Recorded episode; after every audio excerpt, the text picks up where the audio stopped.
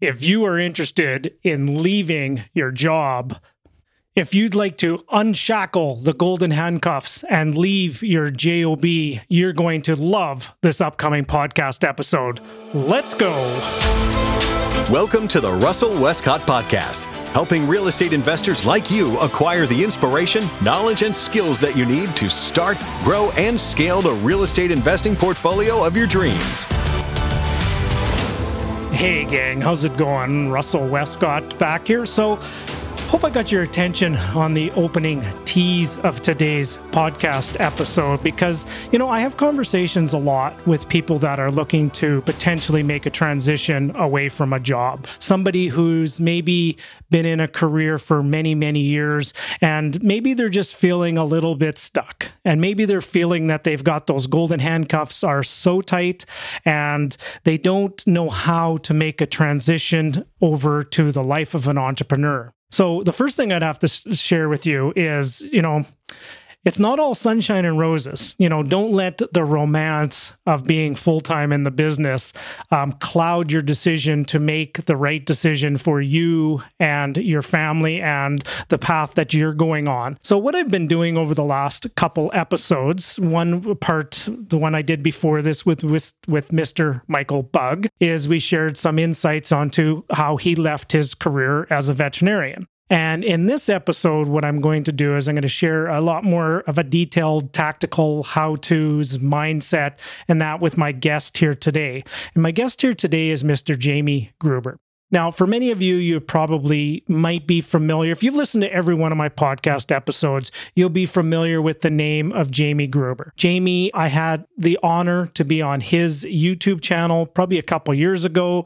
We did a couple segments. He released that to his to his audience. I we did a webinar together. He's just this wonderful, uh, generous human being who's building out an amazing, massive community out in the in the U.S. and going global, if you will. And Jamie just had made a transition to walking away from his job. Now, I'm not going to give you any of the um, details of the story, but he he moved on from a significant $300,000 plus a year job, security, pensions, equitable events, all those kind of things there. And what we did was we kind of walked through the process of what he did to go through and to walk away from his job. So, guys, if you're in this boat in that boat where you're maybe wanting to make that consideration and maybe you're not in your 20s and 30s, which it might be a little easier to make that decision when 20s and 30s, but you know, Jamie made that transition in his mid 40s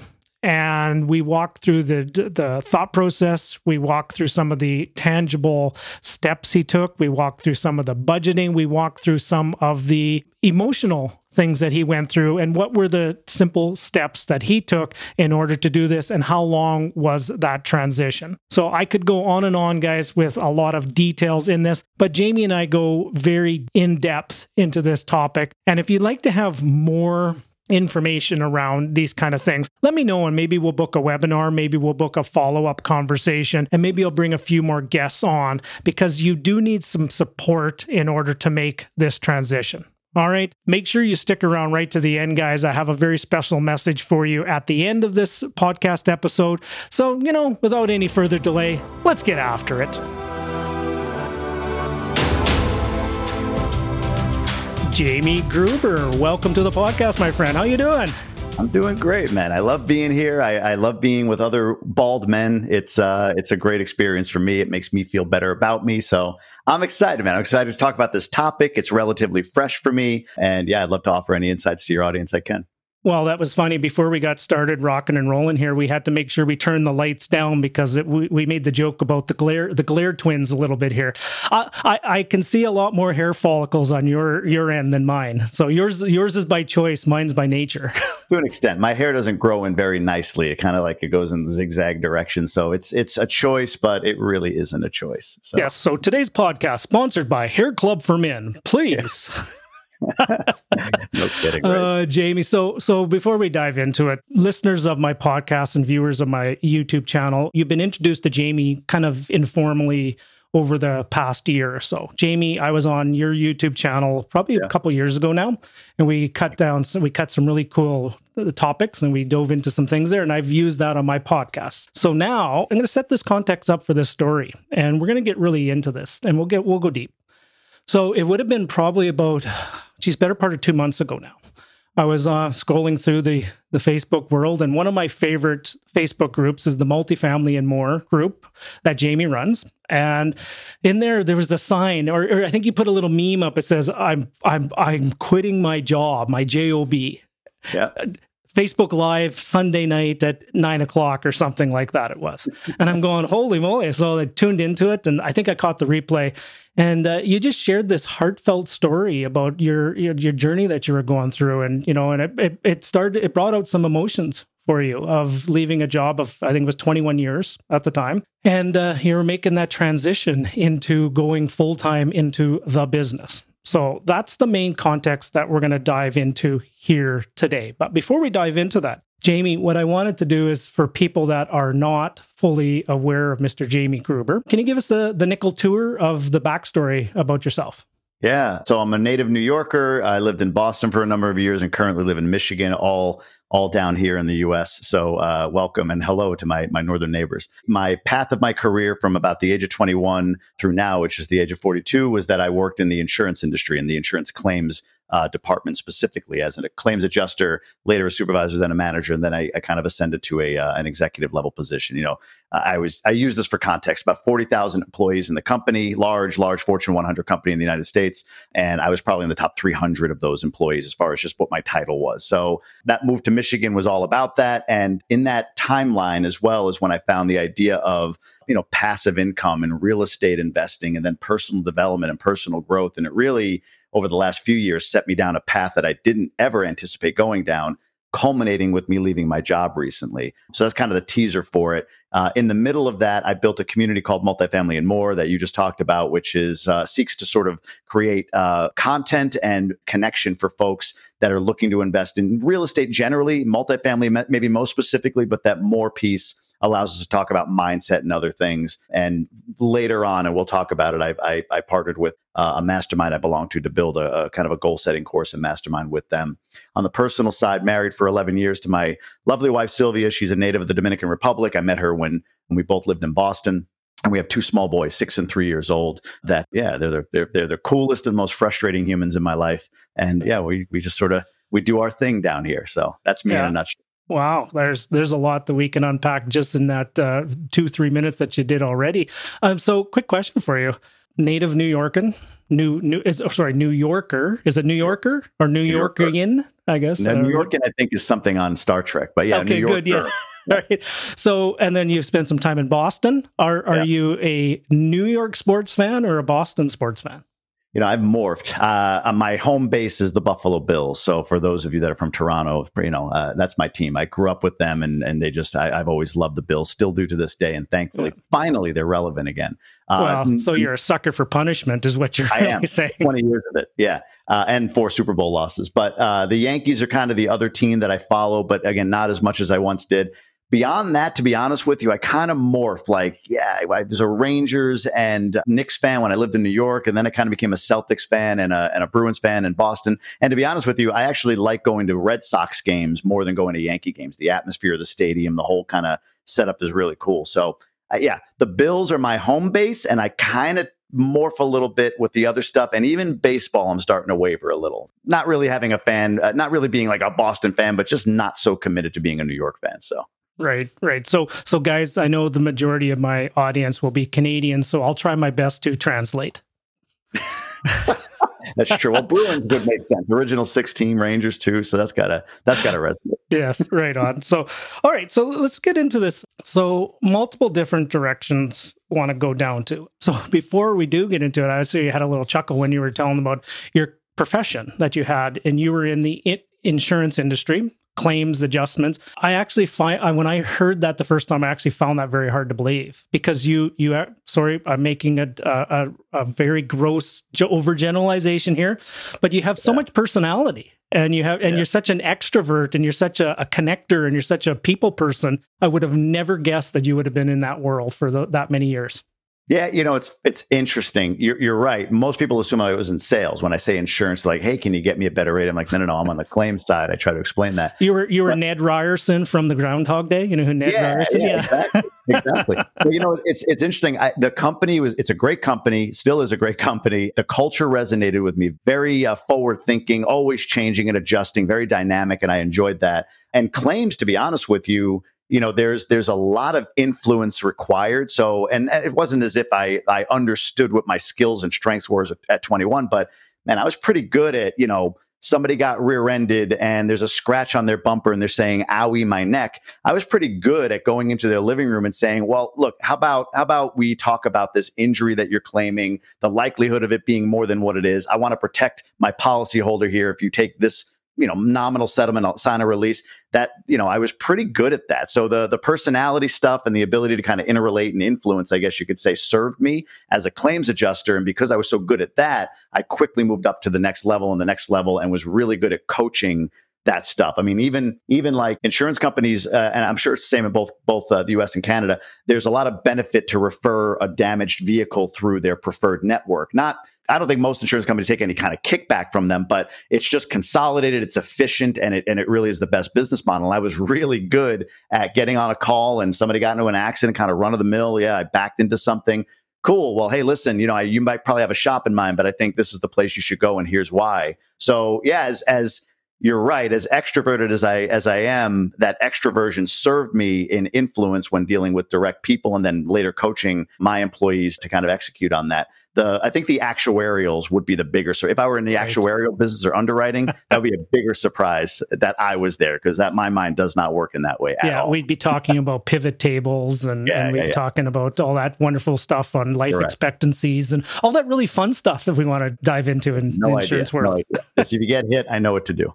so what what was the highest level that you reached within your uh, career profession? Yeah, the, the title was director. Uh, yeah. And for context, it would be like my departments were about 150 people, say about 120 adjusters, 25, 30 supervisors, a few managers, and maybe a process specialist reporting directly to me that's what that was. And, you know, from an income perspective, if you're cool with me sharing, I mean, it, you know, it put me in like the 350 ish year, a year range. But the bigger carrot dangled is the equity. So every year you would get a stock award that was restricted. So every year that you would get it, say it was 50 or 60 or $70,000, whatever it was, that year's award would take five years to vest in this particular company. Every company does a little differently. But so every year you get this award, but it's like, it's not yours until later. So no matter what, you're always, somebody's always got that fishing pole out with the carrot at the end of it and you're always chasing it. But you know when it does vest every year you know you vest a third of a year a third of a year here a third of a year there or whatever. And yeah you, you know it builds up a little bit. So that was the major reason i wanted to get to that level to be honest with you. And it was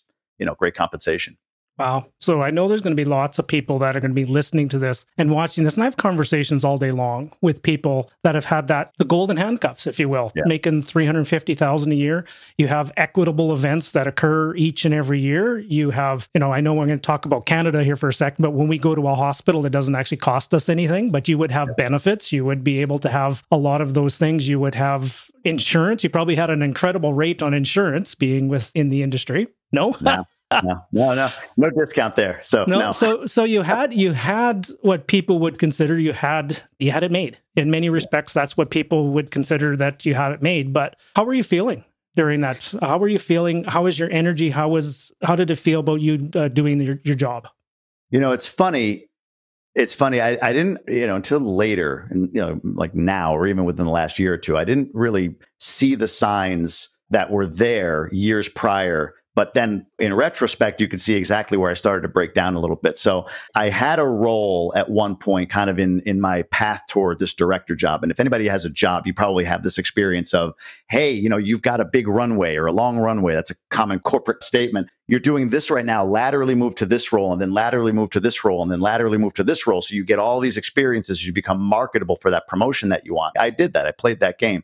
Within that, there were some really great experiences. I got to travel 45, 46 weeks a year, hop on a plane, and that serves me. I like seeing new people every week. It was cool. Not great with a wife and kid at home, but it was cool for me. One of the other roles I took on was sort of a department that no one knew what to do with. It was like, hey, we've got this. We think something could happen. We really know. We don't have any structure or process around it. Figure it out. And that was kind of my intrapreneurial venture, if you will, within my company. And it, I loved that. I loved being able to create and have vision and get my team together and put things together and all of that.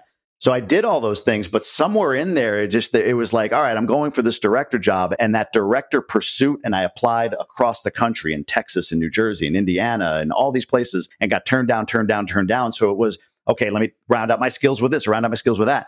Focused fully on this director thing, this goal, and you know anything else in my life. Even though I there was an emptiness there, I couldn't recognize it because I had a singular goal. I was going to be a director. Once I hit the director role about a 30 day sort of honeymoon period. And I had to move from Boston to Michigan. There's some logistics with that. There was a, a package, you know, like a, a relocation package, but it was right about then. It was like, man, I this isn't what I thought it was going to be. you know, like I don't feel fulfilled in achieving that goal like I thought I was going to feel fulfilled. The reason I say in retrospect that I was having those feelings prior to me ever getting the director job, but just couldn't see them or feel them because I was in this pursuit was that I did start to read about real estate and I did start to kind of convert my mindset around this accidental home landlord situation that I had from years prior into more of an asset mindset and an asset in itself as opposed to this property I couldn't get rid of. So I was starting just before I got the, the promotion finally to think about it and look at it and dive into this real estate area. But yeah, once I got the job, completely hollow. It was the worst year of my life, to be honest with you, that first year in the new job. And, you know, I attribute a lot of that to the fact that I was just completely misaligned, unknowingly, completely misaligned with who I wanted to be and the new identity that I was forging and who I had become. So, yeah. So I think you answered it already, but I just want to just bookend it and get the clarity on this. So was there a moment that kind of this was the straw that broke the camel's back, or was it a kind of a gradual drip process, if you will? What would you assess it as? I think it was gradual. There were moments after I kind of said, okay, this isn't what I want anymore. There were moments within that, but it was gradual. It was at 25, 26, there was, uh, you know, I'm four or five years in and I'm a manager at this point. So it's, you know, fairly prestigious. You know, there were points at which, you know, any 25 or 26 year old thinks about doing something more. Like, is this really what I want my life to be? And then I just sort of buried that and moved on with life. And, you know, get over yourself. It's a quarter life crisis, whatever. Same thing at 30. And, and then when I got into my mid 30s is when it really just started to kind of ramp up. But there wasn't like a specific moment. It was like along the way, there were little clues or hints or, or that little inner voice popping up here and there saying, you sure? You sure you want to go further here? And I would just like, yeah, shut up. I'm doing great. Leave me alone. And then it just got to a point where the voice was too loud and I couldn't really resist it anymore. Yeah. Did you set a date that you were going to hand in your resignation note? And, and how long? I want to get into some of the tactical nuts and bolts because people are probably sitting going there, oh my goodness, Jamie, your story exactly is where I'm at how did you do it? And people got their pen and paper out and they want to know the how to steps. And sometimes it's not just necessary, it's a how to, it's more of a why to more than anything. But if there was a process that you went through, I would imagine you're a very diligent guy and you know, you don't just go do things willy-nilly, you know, family, two beautiful children, amazing wife. You just yeah. don't go one day and just say I'm going to just go quit my job and flake out, right? So you probably went through a process. So when how long did you set the date for when you were going to give the notice? I guess it was three years. And, okay. and it wasn't, there was no rhyme or reason to it, to be honest with you. For context, 2017 is the year I moved to Michigan, got this director job, and I was, you know, hey, I got the job I wanted, and then sort of lost fulfillment. It was a trying year, like I said, where my boss and I were at odds. She was under pressure for the position I just filled. That department was just underperforming. So she was under a lot of pressure. You know, she wanted like a three day timeline for things to get better. It was going to take months because people had to be fired or demoted and then rehired. And I was moving people from other parts of the country to replace key positions within my organization. So, you know, immediately we were at odds. My loyalty, this is like 18 years in, and I moved from New York to Boston to Michigan without knowing anybody. My loyalty was questioned within three months of being there. Just really, really difficult times. I wasn't sleeping. I wasn't feeling good about me. I felt just completely broken. And my wife, this is a moment. My wife said, Hey, look, we moved here in part because you were going to be home every night, right? You were going to be here as opposed to traveling 45, 46 weeks a year. And you are, you're here but you're not here. Like you're just emotionally and, and mentally, you're just checked out. I, I don't, you know, there's nothing here. So, you know, kind of figure this out. So that year was very, very difficult for me. And it, I, we had invested in a couple of duplexes and I was getting interested in real estate, really just looking for something else that I could grab onto. It was like I was sliding down this slippery slope and I was just looking for a branch to grab onto that encouraged me, that made me feel good, something I can escape to. And real estate kind of became that initially. So the first thing I did, honestly, was start to immerse myself in education. So I was reading books, I was listening to podcasts, I was doing all of that stuff. The next thing I did was join a mastermind. I joined a multifamily mastermind.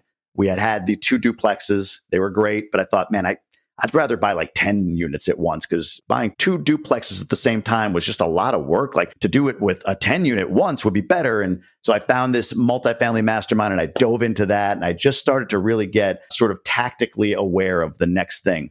But the thing I didn't appreciate or underappreciated through that was I was grasping at tactics. I was grasping at maybe a way out when I wasn't going back and you know kind of going deep and illuminating the issues or the trauma or the true like what's going on here in 2017 it wasn't my boss. It wasn't the move to michigan. It wasn't the goal or the job or anything like that. There were much deeper rooted issues that i needed to resolve and bring to light. And so real estate was the beginnings of it. It was the tactical way for me to fuel a dream of being financially free and moving away from my job but I realized at a certain point, like I got to get like some personal development work here done. So I ended up joining a mastermind specific to personal development, meaning it was more about the whole life. It wasn't about a specific tactic and getting around people and re kind of reforming my community around me away from like, let me make the call after work to a coworker to, you know, kind of bitch about the day. And now it was like, I've got this group of people that I can dive into these forward thinking, like minded, entrepreneurial minded folks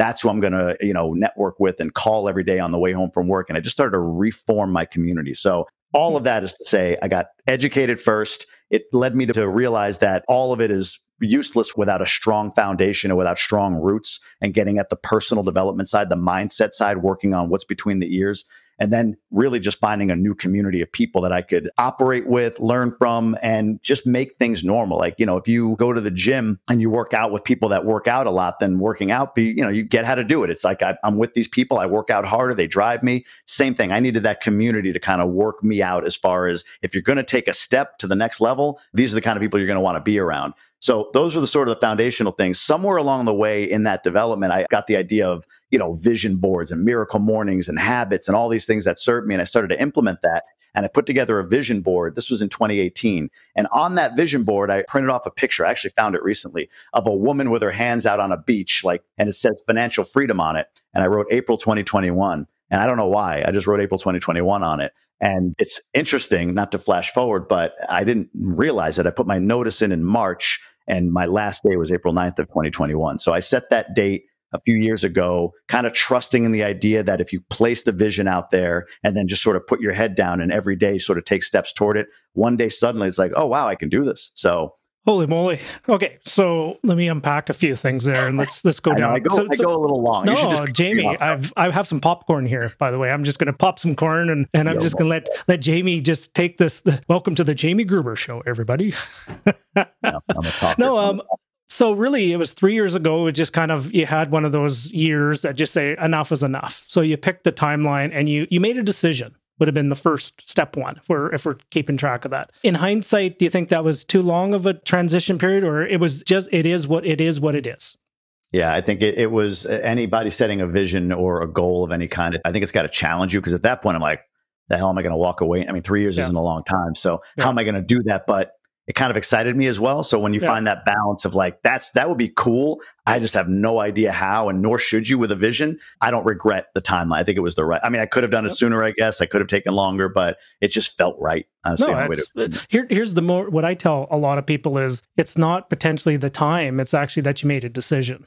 Yeah. That is the yeah. the power because to think about it is you had a new carrot that you were going towards and it was a carrot of your choosing and a carrot of your design and that's what yep. you were working for. And that's what was giving you essentially your motivation to do your 5 to 9 job. You had your 9 to 5 and that was your motivation to do your 5 to 9 job. And you know take your vacations were going to probably mastermind retreats. Your vacations were going to seminars. Your vacations were doing a lot and you're bringing your wife and family along for and I say that because I know the story right? I've seen it. I've been there. So you mm-hmm. talked about education. You talked about community and you talked about really changing your environment environment is really kind of changing yourself. And if I could really summarize it, you changed your standard of what you wanted for your life in many respects.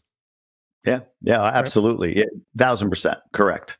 now, one of the biggest things that the hang up a lot of people will have will be the financial aspect right? So you technically had a $300,000 income stream that you mm-hmm. potentially were going to walk away from, right? And that might yeah. be some people's big hang up on that. Did you formulate a plan? Were you starting to do some other investing on the side? Did you have like additional side hustles on top of side hustle? Did you have to take a step back? And I know there's a lot of questions in there, but I'm just trying to find out is did you kind of go through a rigorous financial planning model in order to make this transition? You know, never rigorous. That's a that's a strong word. I wouldn't say rigorous. I would say that I think the steps I followed were first to create that vision that I talked about. And when it came to planning, the plan changed. And I want to take this a step back. The biggest thing that I struggled with then, and then when I exited my job now and talked to other, you know, 40 to 45 year old men or women, uh, kind of in a similar position to me, was wow, I can't believe you did that. I can't believe you're doing this, leaving your job. I would love to. I just, I don't know what else I would do. I have a lot of people around me that are really smart people, doctors and other, that don't want to do what they're doing anymore, like a doctor, right? But their biggest struggle is they don't know what else to do. And they spend a lot of time and effort exploring that through reading, listening, talking to people, being coached, all of that stuff. And all of that is extremely valuable. But what I did, the original plan was I'm going to buy a bunch of multifamily that is my path to financial freedom. And if you listen to any real estate podcast nowadays, and it's true, like, all right, well, how many, how much are you going to make per unit if you're going to buy and hold? How much are you going to make per unit? How many units do you need to make whatever that number is? People put 10,000 a month or whatever it is out there. Buy that many units and there you go. Check math formula. And it's true but as I started to acquire, you know, our first and our second multifamily property, what I realized was that my plan was changing. So I went from I'm going to be an operator, I'm going to buy real estate. Okay, I got to analyze a number of deals per week and I got to do this and I got to do that. And it was like, ugh, some of this stuff doesn't feel good to me. I don't like analyzing deals. It's just not me. I'm not a guy that likes we talked about it. I'm not a, an actuary. I'm not going to sit down and analyze a bunch of deals. Some people love doing that. I don't love operating. I don't want to deal with tenants directly, but some people love that part of the job, right? Or part of the business.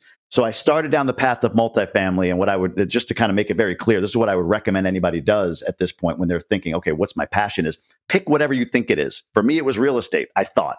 So I started down the path of real estate. And there's so many things in real estate that I could pick from, right? Like no, I don't want to be an operator. No, I don't want to underwrite a bunch of deals. Yes, I like the cash flow. Yes, I like the wealth accumulation and you know the ability in, in our model to refinance and take tax-free capital out and go buy another one and all that good stuff, right? And I, you know what? I really like the interactions I get. So going to meetups and meeting with people and talking about this stuff, like I kind of like that. So all right, if I get rid of this stuff, I don't want to be an operator. So uh hire a higher property manager and my partner can do the underwriting and all that stuff. But I kind of like this interactive stuff. So let me do my own meetup. So I start my own meetup. This is the whole multifamily and more thing. In the course of doing that, like, wow, I really enjoy the meetup and getting people together, but I don't interact with them enough. It's like once a month. So how about a Facebook group? And now I can interact there. And boy, I kind of like going live in Facebook and maybe just giving some some information about you know things I've learned or a property I looked at or walking through a unit that I'm turning and then it became more mindset focused content. It's like, I kind of like this. So let me develop content on, so it, on YouTube. And all of that led to, you know, the multifamily and more brand expanding to multiple chapters across the country. And it's like, okay, I guess I run a franchise model now. I kind of like this and giving information to the leaders of those chapters to help them run the best meetups in their markets that they can. And all of that led to, you know, okay, I'm in this mastermind and this mastermind wants to put together more of a mindset and goal focused course and group and everything. And like, yeah, I like that even more than talking about real estate. Like, so it started with I'm buying real estate. That's what I'm going to do.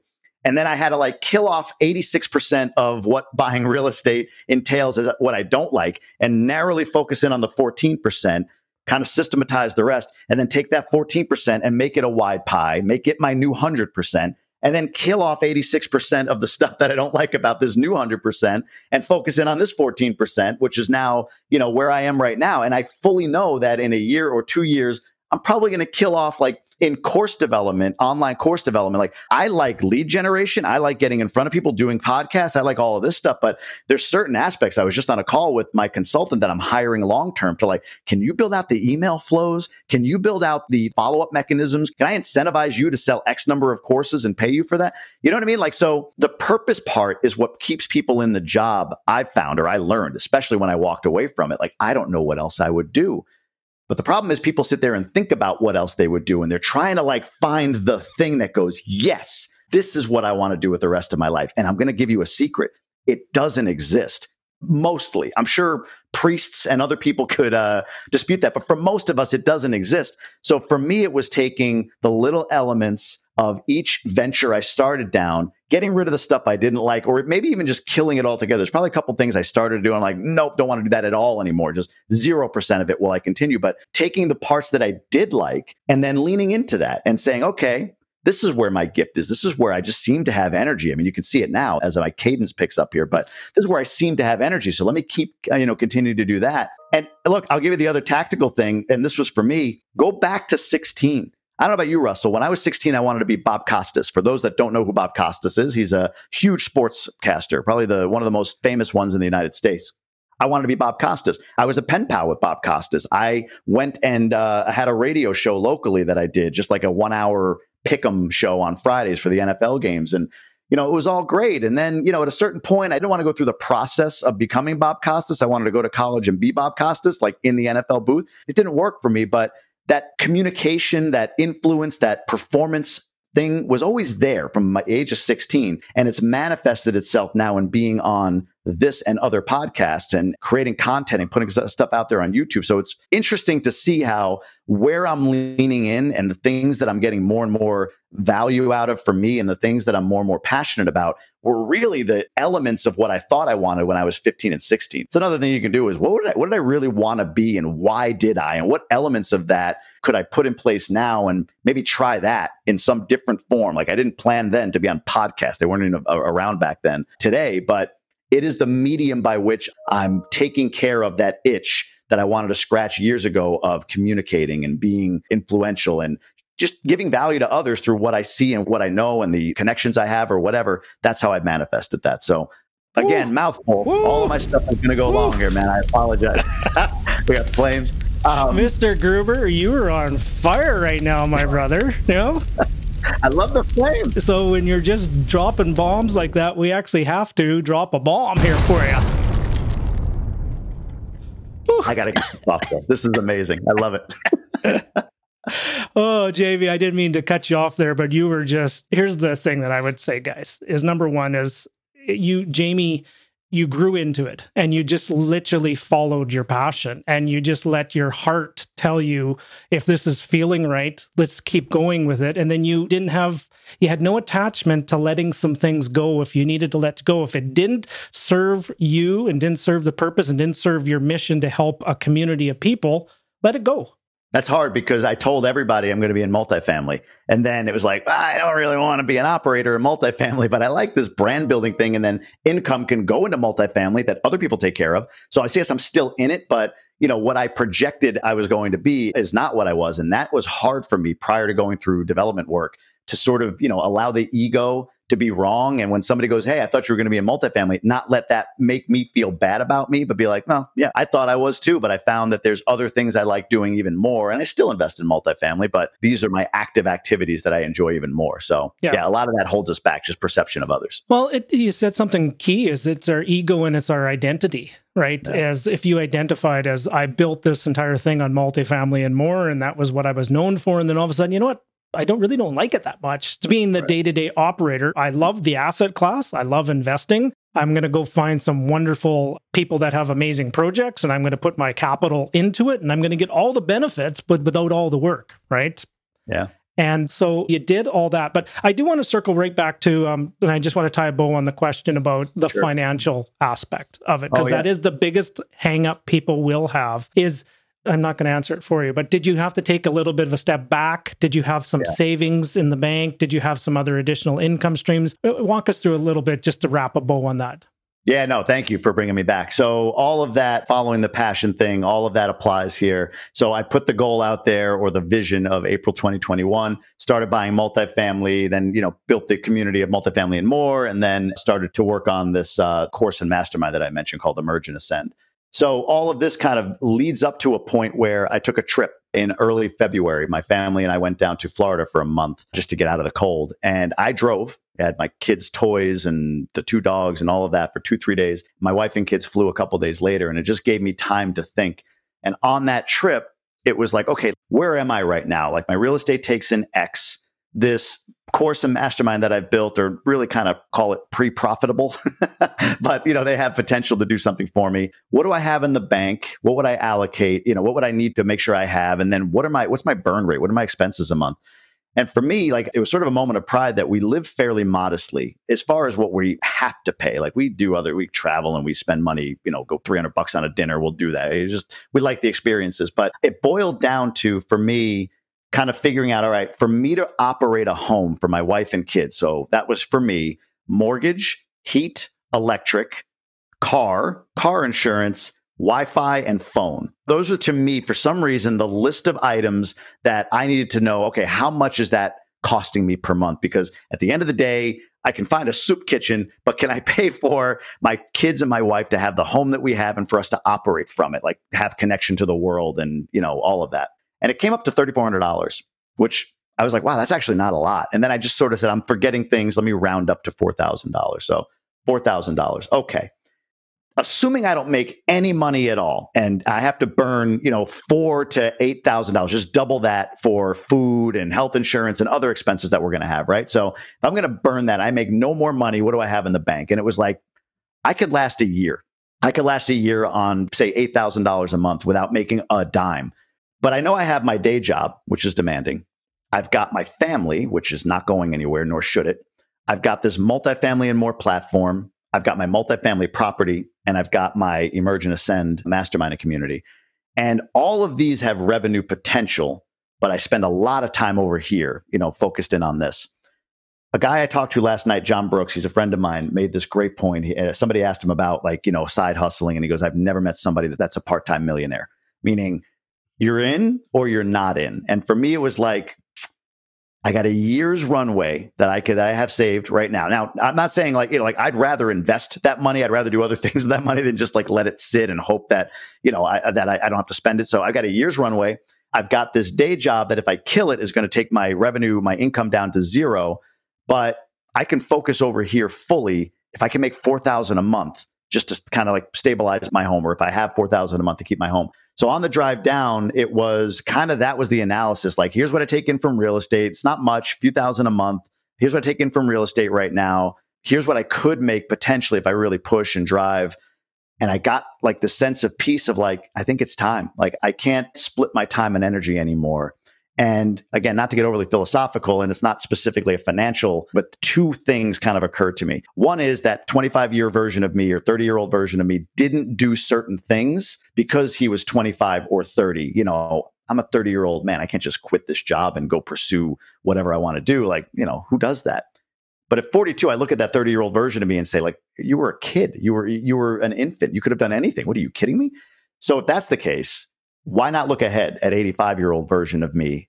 And what's he going to say? Is he going to say, man, look, I wish you would have just played it safe and stayed unfulfilled for the money? Hmm. or is he going to say, you were 42, dude, like take a shot. Like, what's the worst that happens? So all of that was there.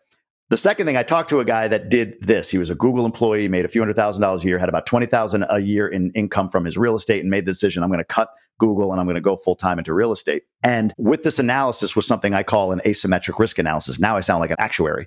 And that is that my fear of my very binary thinking was I either hit or I lose, right? Meaning like I go to a million or I go to zero if I leave my job. But zero is not really realistic, meaning I'm employable to a certain degree. My expenses are fairly limited, as I described.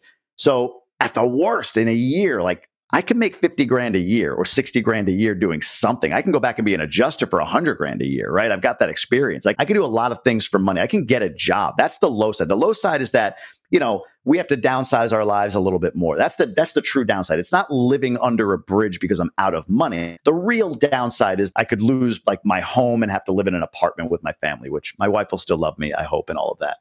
But the upside is asymmetric, right? The upside is God knows, who knows what I could make. So, you know, so that was part of my analysis. It was part, okay, financially, again, this is like while I'm driving, back of the napkin, like, here's what I have here's what I need to spend, double it just to like, you know, for stuff that's going to pop up in a month.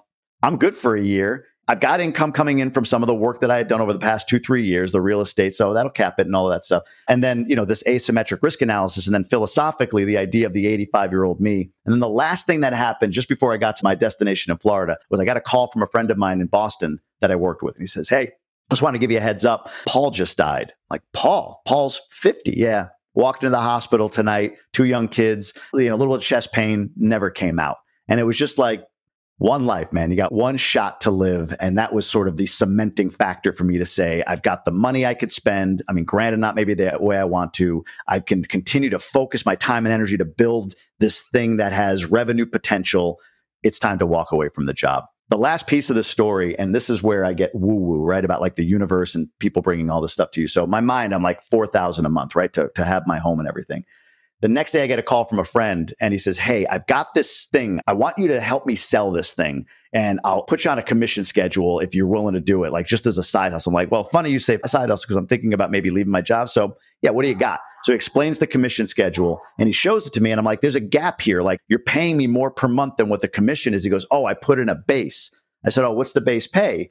He said, 4000 a month. And that to me was like, done. All right, there it is. Signs. Somebody up there is saying something like for two days in my mind, I'm like four thousand a month. All I need is four thousand a month, and then the next day the guy calls and says, "I'll give you that four thousand a month." So that's not reliable. I was ready to do it without that, but it was kind of a neat sort of add-on, I guess you could say that that number, that specific number, was put in front of me the moment my energy aligned with where I should be going. So yeah. it was well, proof. Interesting to note is sometimes creating that space and going on that pilgrimage, you had that pilgrimage down to Florida, just yep. gave you the time and space and capacity to think about it. When you arrived after your destination, you had a peace about you, did you not?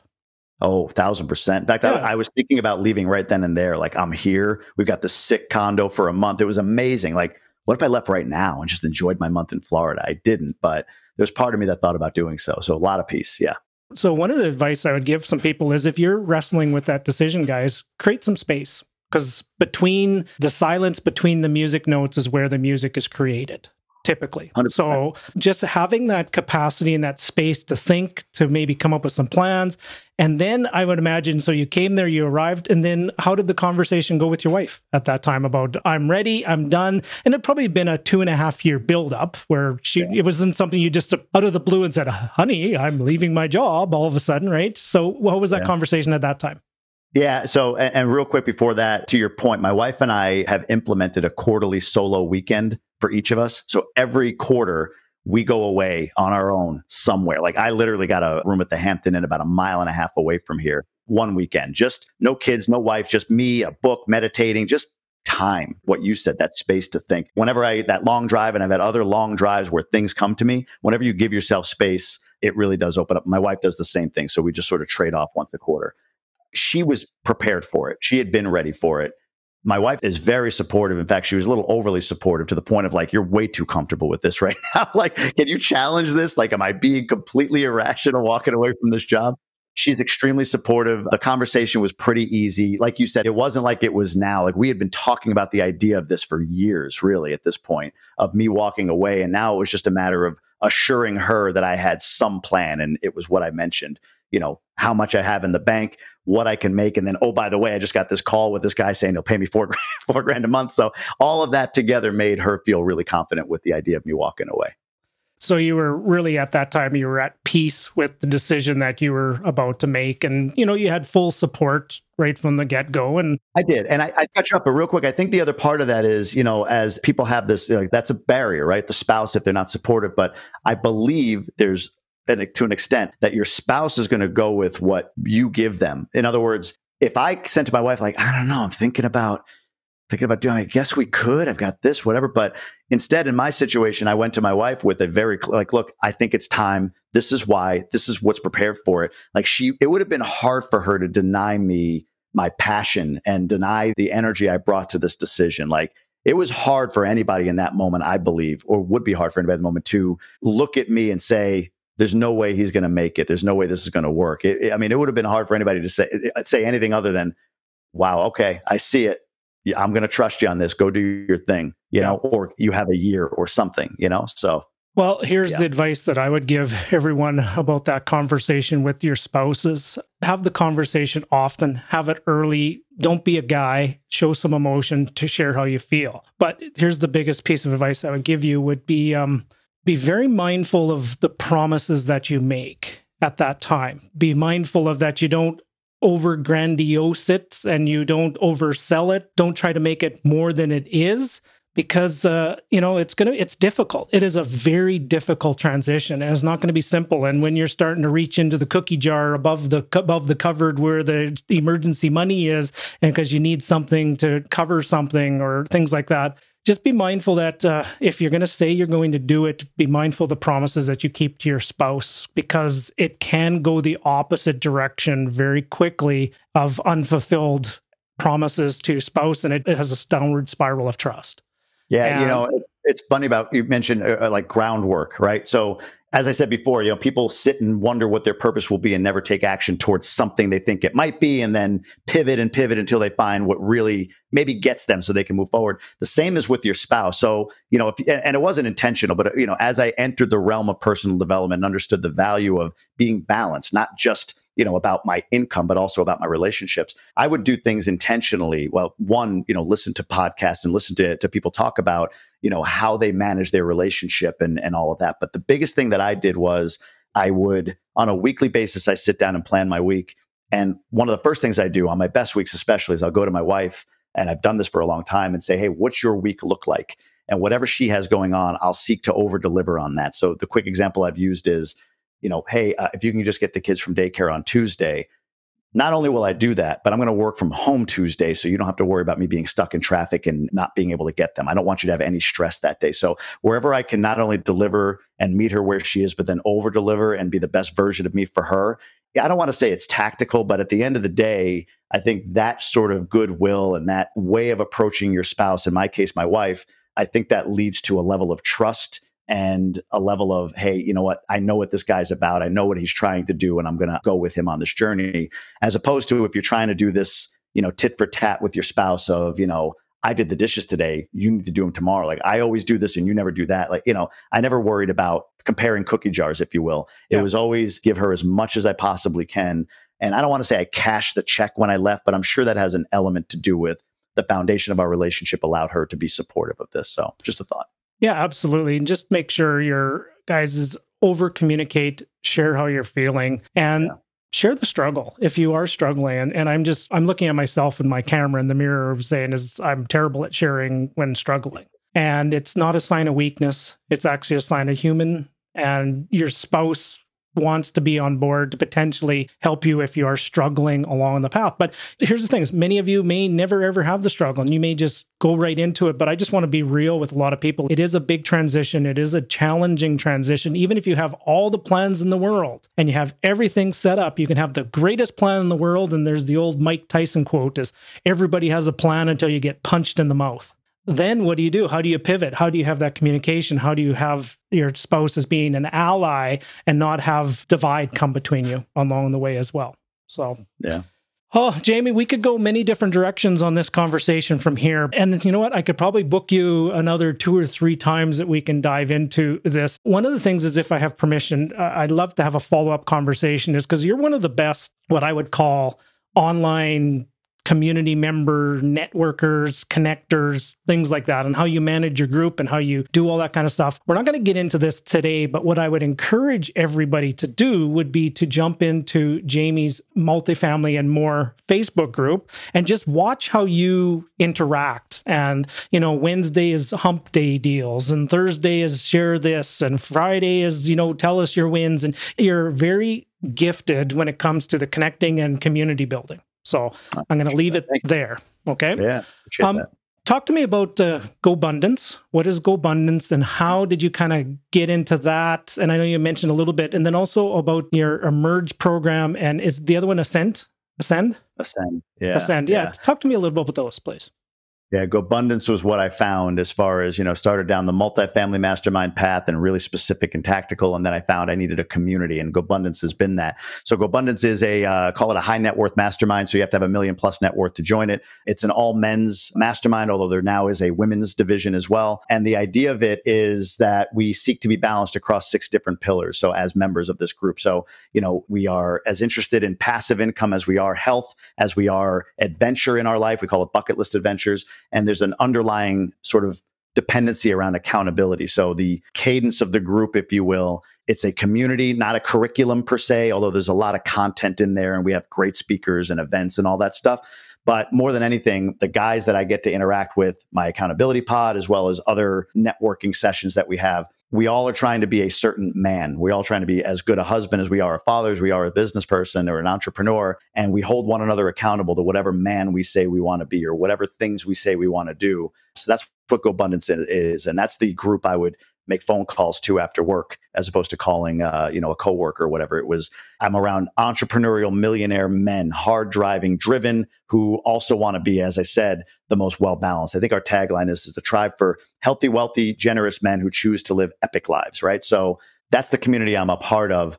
Emerge and ascend were you know again in the story multifamily investor then i start this multifamily and more platform and there's a little bit of a you know it's out there people see it and you know i've got this platform and instagram account and all that stuff the folks that founded GoBundance, who are all very, very high net worth, said, Hey, we want to build, uh, they call it like a JV, like a junior varsity or, a, or like a D League program for GoBundance. Like we want people to have a place to come to get connected to GoBundance that aren't at the millionaire level yet, but can be developed toward that. So kind of like, you know, a place for them to do that you've built some communities that, you know, we like what you do. Do you want to partner up and do this? And I said, all day. So they had the idea for emerge and ascend. They like those terms. I'm like, all right, well, how do we integrate this? So brought a team together and we really, we really figured out that, you know, we're going to make emerge a course and we're going to make ascend a mastermind. So very quickly, Emerge is a 12 week goal setting course with a curriculum drop every week. It's centered around a book that the GoBundance founders wrote called Tribe of Millionaires. And what it seeks to do is create transformation for its members. You're going to set a goal when you enter with tools and tactics that we give you. And you're going to move toward achieving that goal at the end of the 12 week program. And along the way, you've got the community and there's accountability and all those pillars of GoBundance supporting you. So that's one. Two is proximity. So every week, one of the GoBundance members, man or woman, does a Q&A session with us. We call it a millionaire case study where we get to deep dive their success. It's inspiring. It's educational. Every Tuesday night, we do that. So that objective is met through that, as well as just connecting some of the folks in Emerge that are really participating to GoBundance members that may be in the same space. We do that as well. And then thirdly, I'm using Emerge as a filter. So those that complete the course, do all 12 assignments, whether you hit your goal or not, will invite you to Ascend, which is an annual mastermind on the level of a GoBundance without the millionaire requirement. We have speakers come in. We've had uh, Magic Johnson's agent just spoke to us. We have Dr. John Demartini coming to speak to us soon. So we have speakers come in. We have group coaching. We have accountability pods. A lot of great stuff in that community, and that's what Emerge and Ascend are. And truly, when I when Emerge started to hit the three month mark, where people were ending it and the feedback was coming in about how how much their lives had changed that was january just before i went to florida and that was where i felt that emptiness truly you know closed up and fulfilled like wow putting something in place with my team to create transformation in their lives and then getting that feedback like that's where i want to spend my time yep. and that's yep. what made me say it's time to go it's time to quit the job Okay. So, Jamie, I'm just pu- pulling up GoBundance here on the screen. So, gobundance.com would yep. be that now as I'm scrolling down here. So I know this makes for bad podcasts when I'm talking about something visual, but okay. where is the part that you're talking about for the emerge and yep. so Just put a slash on it. So gobundance.com slash emerge and gobundance.com slash ascend are the uh, are the two things. Okay, so guys, if you want that's probably the link that I will do there. So is there kind of like a, an introductory for somebody to get in, maybe and maybe go through a, a, little mini course or something like that? What's what yeah. would be the next so, step you would recommend people go to, to do? GoBundance.com slash webinar. That okay. link should still work. Hopefully it does. But if GoBundance.com slash webinar, you can uh, register for a, uh, a webinar that we did recently to get a sense of kind of the what it's all about. But more than that, there's value in that. You can use the content in the webinar and do some really cool stuff around goal setting. Really, it's a compilation of me learning from these, you know, multi multi millionaires how they go about setting and achieving goals. So we have that webinar. At the end of that is an offer for you to uh, to enroll in Emerge at a discounted price. So it's probably the best place to go. And, Look at um, you with the webinar starting in 27 minutes. You're getting really into the, the world of online marketing, my brother. It's like it's, it's on demand webinars, easy yeah, webinar. Yeah. You're getting into CRM the- databases. Man, you're you're just going all in there, brother all the terminology is interesting. Like, yeah, I've, it's funny to see ads of me pop up on Facebook, and yeah, like you know, talking to the the folks that do all the real work. I'm just out there saying, "This is what I'd like to have happen." You know, yeah, we're going to make this evergreen, and like, oh, okay, sure. I, I, what you just saw, I guess, is that. So I have no idea how it works, but it is fun to kind of get into that world for nice. sure. I have a personal question here for you before we sure. do start signing off, and I'd also have a final question I want to leave that I usually leave with everybody as well. You just recently got on the Bigger Pockets podcast, so yeah. congratulations. Thank you. Yeah. We made the joke. I made the joke a little bit. There was a couple jokes that were funny. If you follow Jamie on his community, the one is, you know, your son always keeps you grounded and say, you know, just when you're feeling like your your head's getting too big to walk through the door, you know, your son. Uh, what, what's your son's name again? Sorry the older one, Sebastian. Sebastian, yeah. Sebastian just has a way of just keeping daddy grounded, right? and then you had that opportunity to get on there. How was that experience? Number one, and number two was how would another bald brother from another country be able to get onto that podcast? well, I'll have to. I'll see if I can make an introduction on that okay. second part. So, Sorry, I, I'm pandering. I'm pandering here. Good enough, man. I'll absolutely. I, I, think you'd add a ton of value to that group. So yeah, I'll I'll, I'll do that afterward. I'll send an email on your behalf. The experience itself and the, what you're referencing. I said to my my son, "Hey, buddy, Daddy's going to be on a on a show that gets five hundred thousand people listening to it," and he goes, "Well, that's less than a million. I was like, "Well, okay, there goes the there goes the ego." But it was validation. It was uh, surreal in some ways. Validation of a couple of things because I don't tech like I think they have a certain like number of deals you're supposed to do before you get on that podcast, and I don't. But the hosts, Brandon and David, are both part of GoBundance. So, you know, that connection and networking, who you know, and just adding value and knowing other people, it helps. Because I had asked about, hey, with Emerge, guys, I'm trying to launch this. Anybody let me on their podcast? Brandon emailed, like, oh, yeah, I thought I already had you on. Let's get you on there. So that was cool. Being on there was sort of, a, a, again, a validation of like, okay, let me be in this moment right now because three, four years ago, I said I'm going to start investing in real estate. And I'm listening to all these wow investors on this podcast, the Bigger Pockets podcast. And now I'm the guy on that podcast. You know, we, we get lost in our own emotion and we don't have often look at evidence. So the evidence for me was in that moment of like, okay, I've done something, I've done well enough, I've gone down the path that I set out to be here right now in this experience and be on this podcast. So it created evidence for me more foundation for confidence in making this transition out of the job. So yeah, it was surreal. It was, it was, I mean, I know Brandon, I know David, I've been around them, but like just when you hear like the quick tip stuff and you're there, it was like, whoa, okay, this is me here, I guess, right now. So yeah. it was a little surreal, but it was pretty cool. It was well, really cool. Congratulations. And that Thank definitely you. deserves a ball.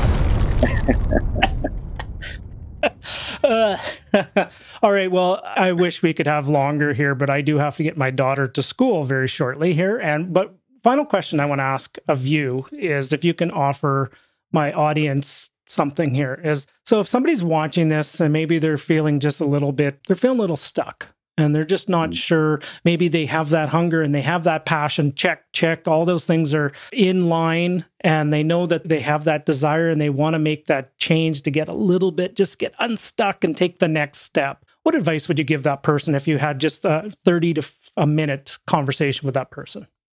I would tell them find a new community. Find a community of people that serves you. Find a community of people that are that are like-minded. You know, it, you're the average of the five people. Proximity is power. All of those cliches are so true. So for me, it may meant paying for a mastermind because I, you know I'd rather not try to find them. It takes a lot of time. I'd rather just pay my fee and there they all are kind of thing. And GoBundance resonated with me, which is why I joined that community and it has served me and I've sought to serve there. So find a community. And then the second thing I would say is whether you pay or don't pay, or you find a free community, do everything you can in that community to be somebody that shows up adding value, make connections for people, you know, whatever it may be, but add value to whatever community you seek to join. But find a community and add value to it would be the two things I would say. Oh, awesome. Hang on a sec here. Let me, there's another button I want to share. With Hey, oh, everybody, hearts and likes and thumbs up. Jamie, hang on. We got an applause. We have a couple uh, soccer whistles in there all at the same time. So, so Jamie, I want to just say th- thank you. I wanted to say thank you for a couple reasons. Number one is thank you for being very vulnerable. Like the vulnerability you showed on to your community of making a transition, and you didn't come out a, a typical bravado way and look, you know, I'm going to crush everything in the Grant Cardone way of typical things. There, you, you came out at it as a human and you came across it as we do go through emotional challenges. There are some things we have to bump up against. I'm having some identity crisis. I'm having some challenges times along this. But when I'm here to serve and help you on this journey that I'm going through, we're exactly the same. I might be three years ahead of you. Is really mm-hmm. the take that I got from that. And I just wanted to just thank you for always coming from a place of service and always coming from a place of helping and supporting others on their journey. Wow. You're going to get me emotional. Thank you, man. I appreciate it. And, and even, uh, you know, the support you've given and the, and the love and, and, and information I've gotten from you has been absolutely incredible. So I'm honored, honored, honored to be here more than you could know. Oh, well, I think that might be a good place to end off, or else before two bald brothers might actually shed a few tears here. And hang on, uh, there's there's a lot of pollen in the air here. no, Jamie, I, do. Just, I really appreciate it.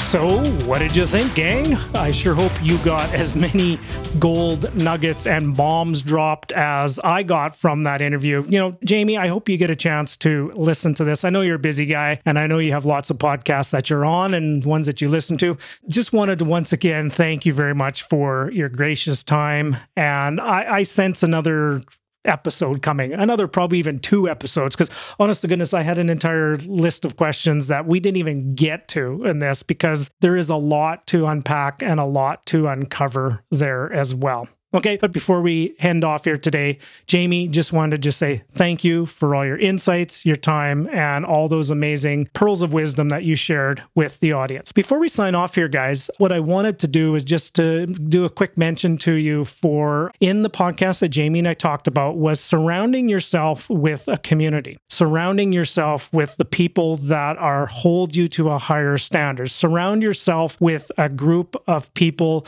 a community of people, people that that holds you accountable. Okay.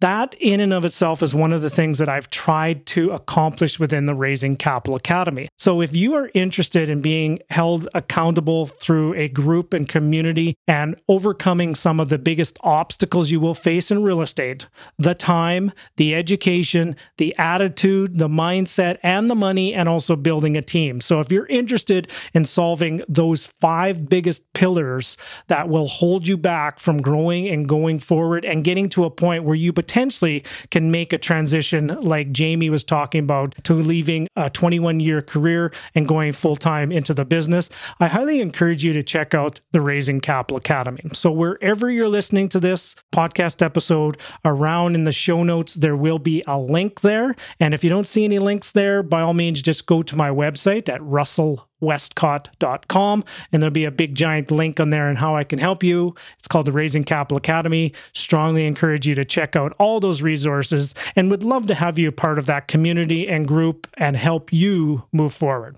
Okay, gang. Now, with all that being said, you know how we end off each and every one of these podcasts. Remember, in every interaction you have with another person, always, always, always leave them feeling inspired, encouraged, and always come from a place of love. Bye for now, everybody.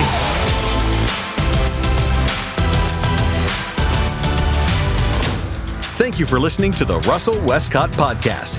Before you run off, could you do us one final favor?